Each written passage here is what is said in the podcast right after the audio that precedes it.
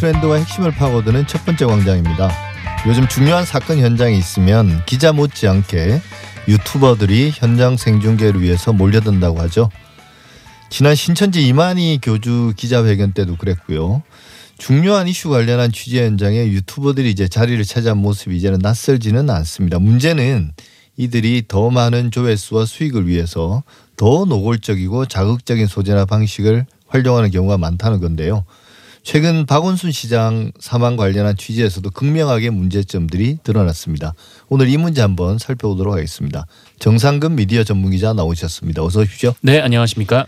예, 기성 언론은 힘을 많이 잃었습니다.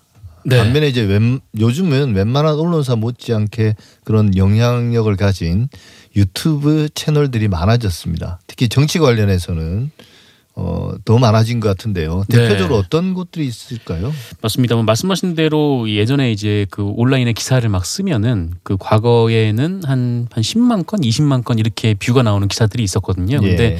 어느 순간부터인가 한 만 건, 2만 건만 나와도 정말 많이 나왔다. 뭐 이런 예. 좀 평가가 나올 정도로 이 언론사 기사 같은 경우에는 구독 수가 좀 많이 감소를 했는데 이 반면에 유튜브 같은 경우에는 구독자 수 자체가 뭐 몇십만 명, 어, 심지어 이제 백만 명이 넘는 그런 유튜브도 있다 라고 합니다.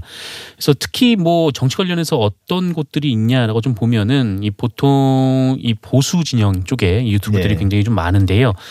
어, 유튜브 랭킹 4월 기준으로 그 전체 7위가 이 신의 한수라는 유튜브 이 채널이고요. 이 구독자 수가 122만 명이 100만 명이 넘었습니다. 넘어가는군요. 네. 예. 어, 그리고 13위에는 진성호 방송 이 89만 명, 어, 그리고 24위에는 이 펜앤드마이크 TV 67만 명이고요. 어, 그리고 28위에는 가로세로 연구소 56만 명, 그리고 29위에는 고성국 TV 54만 명이었습니다. 어, 진보 쪽의 유튜브 채널 중에서는 이 노무현 재단 유튜브가 이 113만 명으로 9위를 기록하고 네. 있었고요. 어, 그리고 딴지 방송국이 75만 명으로 21위를 기록하고 있었습니다. 예. 근데 이런 정치 관련 콘텐츠 채널들이 원래는 이제 언론에서 접할 수 없는 그런 심도 있는 그런 해설들을 들려주는 게 네네. 원래 이제 주 역할이었는데요. 맞습니다. 요즘 이제 극단적인 정치 갈등을 불러일으키는 뭐 어떤 현장 취재 상당히 무리를 빚는 그런 취재들을 많이 한다고 하는데 네. 특히 이게 최근 지난 15일에 상당히 좀 충격적인 일이 있었다고 그러던데요. 네, 뭐 어떤 일이 있었냐면 그 우파 삼촌 TV라는 유튜브 채널의 유튜버 A 씨가 예. 어 그러니까 15일 저녁 7시에서 8시 사이에 이 소녀상 앞에 이제 연좌 농성을 하고 있는 그 연좌 시위자를 향해서 이 차량을 몰고 돌진하는 일이 예. 있었습니다. 어, 다행히 이 앉아있던 분은 그 돌진하는 차량을 피해서 부상을 입진 않았는데 어, 이 사람이 차를 몰고 사람을 향해 달려오면서 뭐 차 안에서 뭐 진짜 재밌다 뭐 이런 말을 했다라고도 하고요. 애들 놀래기는 왜 놀래요? 요, 저, 잠시 썼다 가는데. 왜 놀래? 나 무슨 죄를 졌어? 가는데. 와, 재밌다, 진짜, 여기.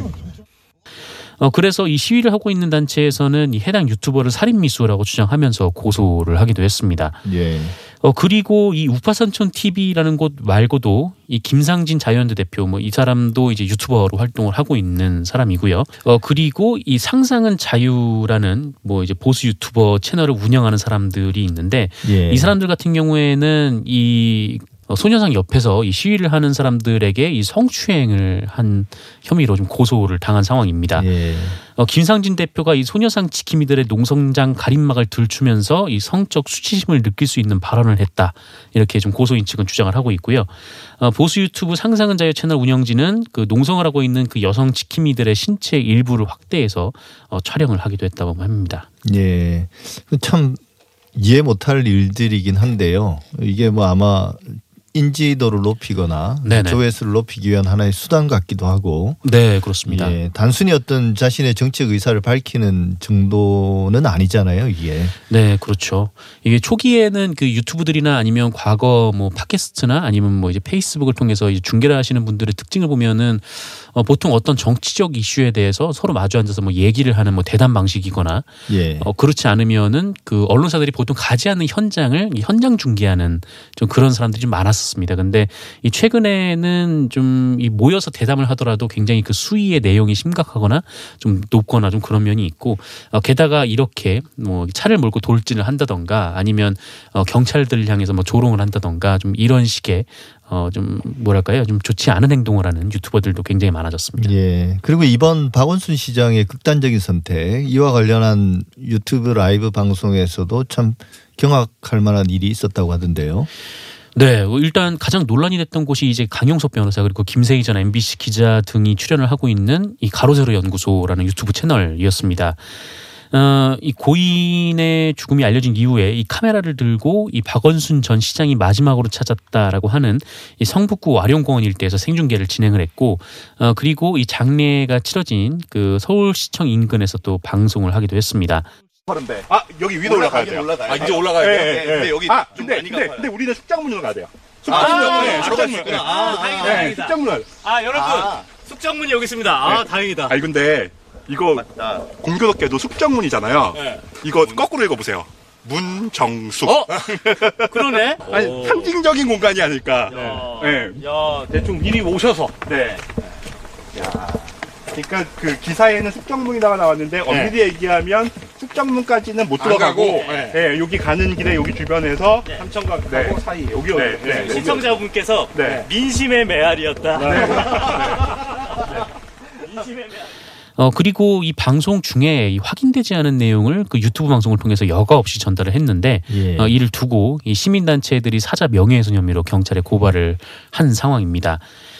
어, 하지만 이 경찰에 고발하기 전까지 이들은 이미 좀 생방송으로 많은 수익을 거둔 뒤였는데 이 뉴스데스크에 따르면 어, 유튜버들이 얻는 건 결국 막대한 후원금이었다라면서 이 가로세로 연구소가 지난 9일 이후에 이 후원 채팅으로 1,300여만 원을 벌었다 이렇게 네. 보도를 했습니다. 어, 직전 5일보다 두배 이상 많은 후원을 받은 셈이라고 하고요. 어, 이것은 이른바 이제 후원 채팅에 한한, 한한 것이지 이 추가 광고 수입은 포함되지 않은 액수라고 합니다. 예, 사실 어, 뭐 네. 이분들의 활동 자체에 대한 뭐 사회적 비난이나 뭐 비판은 상당히 많습니다만 저는 이제 강용석 변호사가 개인적으로는 원래 이분이 이제 1990년대 말에서 2000년대 초반에 네, 참여연대에서 활동을 했거든요. 네네. 근데 그 참여연대가 결국은 박원순 전 시장이 창립한 시민사회단체잖아요. 맞습니다. 인간적인 좀 그 정리를 생각해서라도 좀 너무한 게 아닌가 뭐 그런 이분의 이제 발언의 어떤 정치적 내용에 대한 옳고 그름을 떠나서 좀 그러지 말았으면 하는데 정말 막 나가네요. 네, 그렇죠. 네. 가세는 구독자가 56만 명이라는데 네. 뭐 어떤 분들이 보는지는 분석이 되나요? 음, 뭐 관련해서 이 구- 주요 이제 구독자층은 뭐 이른바 이제 보수 진영의 좀 그런 분들이 많이 본다라고 좀 알려져 있고요.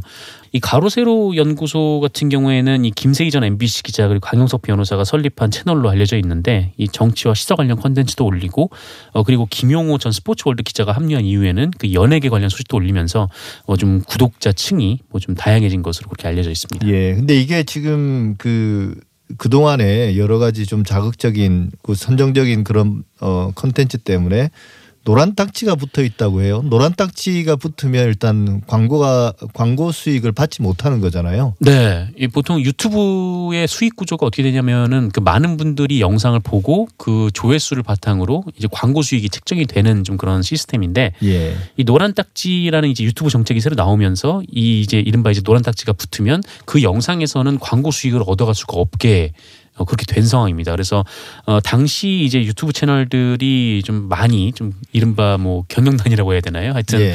좀 수익이 많이 줄어서 좀 곤혹스러워하는 상황이었는데 어 그런데 이 새롭게 이제 그 유튜브 라이브 방송을 시작을 했어요. 그러니까 이 광고 수익에 기대는 것이 아니라 유튜브 라이브 방송을 하면은 이른바 이제 후원금을 예. 어, 유튜브를 통해서 받을 수가 있으니까 좀 그렇게 이제 활동 반경을 넓히게 된 상황인 거죠. 예, 사실 뭐 후원이나 기부로 운영되는 뭐 언론 활동, 뭐 저널리즘이 광고에 의존하는 것보다는 좀 긍정적인 면이 있긴 하거든요. 네네, 결국 이제 맞습니다. 광고도 결국은 광고주의 영향을 받는 거니까 순수한 어떤 독자나 지지자들로부터 그 재원을 마련해서 이 언론 활동을 하면 훨씬 자유롭고 오히려 정의로운 활동을 할 수 있는 건데 오히려 이게 정반대로 가는 것 같아서 음, 예. 맞습니다. 그 부분이 좀 걱정인데 그러니까 뭐 어떤 뭐 특정한 언론에 대해서 뭐 이게 많은 분들이 이 컨텐츠를 보고 그다음에 이 컨텐츠 비용을 지불하는 것이 뭐 가장 좋은 방법이긴 합니다만 근데 이 슈퍼챗 같은 경우에는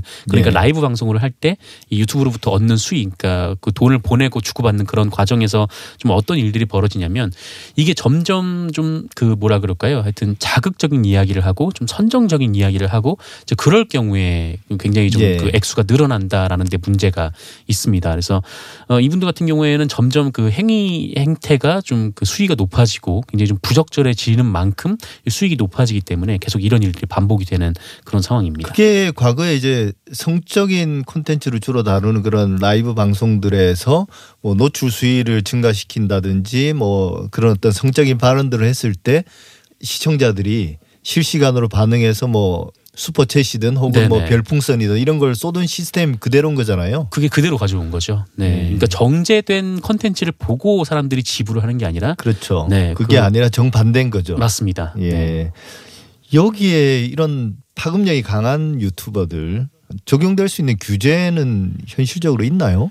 어, 사실 이 방송법이 유튜브를 대상으로 하지 않기 때문에 예. 음, 당연히 이제 방송통신심의위원회에서 뭐 어떻게 조치를 할 수 있는 부분은 없습니다. 근데 이 방송심의에서 뭐 어떤 제재를 내릴 수는 없는 거고 이제 다만 이제 통신심의에 걸릴 수가 있는데 예. 이 내용이 굉장히 좀 심각한 좀 명예훼손성 내용을 담고 있거나 아니면 완전히 이제 가짜 뉴스의 경우에는 이 통신심의를 하고는 하는데요. 문제는 이제 방송통신심의위원회가 여기서 이제 이 컨텐츠가 부적절하다 삭제를 해야 된다라고 판단을 해도 어 사실 이 영상을 지우는 주체는 유튜브 그러니까 구글이라는 데 문제가 그렇죠. 있습니다. 뭐 우리나라 회사가 아니기 때문에 이 방송통신심의위원회가 미칠 수 있는 영향력이 좀 한계가 있고요. 이 다만 좀 이 수위가 과하다 싶으면은 그 구글이나 유튜브 측에 요청을 할 수 있고 어 대체로 그 구글 측도 이 심의 결과에는 따라서 뭐 이 부분을 지워달라라고 하면 삭제는 하고 있다라고 합니다. 근데 그걸 일일이 언제 모니터링을 다 해서 그렇죠. 그걸 또 네. 이제 구글에 통보를 하고 또 시간이 흐르는 사이에 또 피해는 발생하고 그러는데요. 그렇죠. 이 방송 같은 경우에는 뭐 정해져 있는 채널에서 뭐 계속 이제 모니터링 하면은 혹은 이제 신고가 들어오면은 민원이 접수가 되면은 심의를 하게 되는데 유튜브는 워낙 많은 콘텐츠가 있는 데다가 또 어, 미칠 수 있는 영향력도 제한이 있기 때문에 예. 어떻게 국가에서 개입할 수 있는 부분은 없는 거죠. 채널이 폐쇄된 사례는 있습니까? 어, 그런 상황, 그런 경우가 있습니다. 네. 그러니까 이 김상진 자유연대 사무총장 아까 좀 말씀드렸던 예. 그 사람이 운영하는 채널이 이 김상진 TV였고 그다음에 이제 안정권이라는 사람이 이끌고 있는 뭐 GZSS라는 채널 어, 그리고 우파 유튜버인 김미숙 씨가 하고 있는 뭐 잔다르크 TV 2 같은 이 채널들이 삭제가 됐다 뭐 이런 보도가 나온 적이 있습니다. 근데 다만 유튜브가 이 채널을 왜 삭제했는지 이 부분은 정확하게 네. 유튜브가 밝히지 않고 있는데 그러니까 개별 채널에 대한 조치 사항은 뭐 입장을 밝히지 않는 게 또 유튜브의 또 정책이라고 하더라고요. 그래서 예.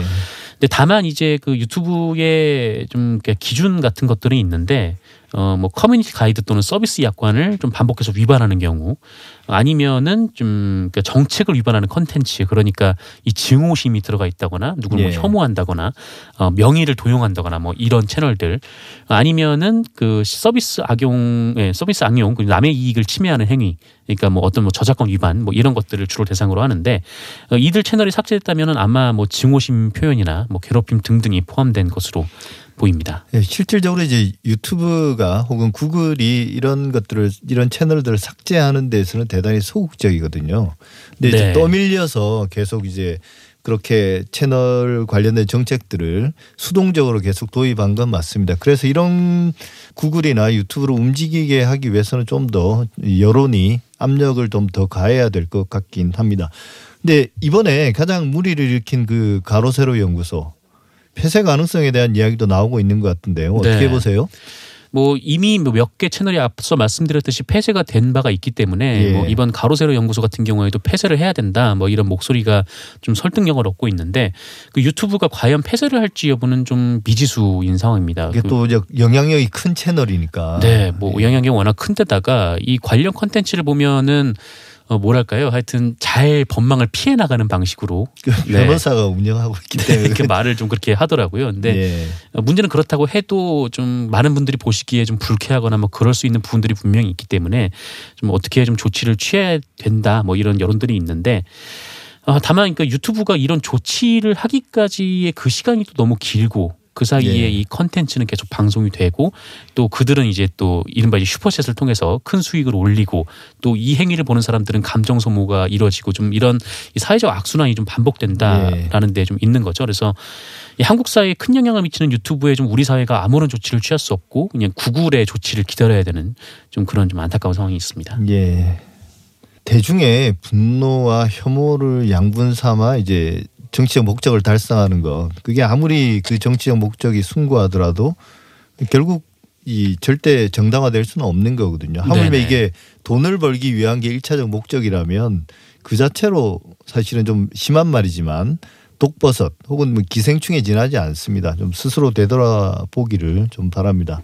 그럴 가능성이 얼마나 있는지 모르겠습니다만 지금까지 정상근 미디어 전문 기자였습니다. 오늘 말씀 감사합니다. 네, 고맙습니다.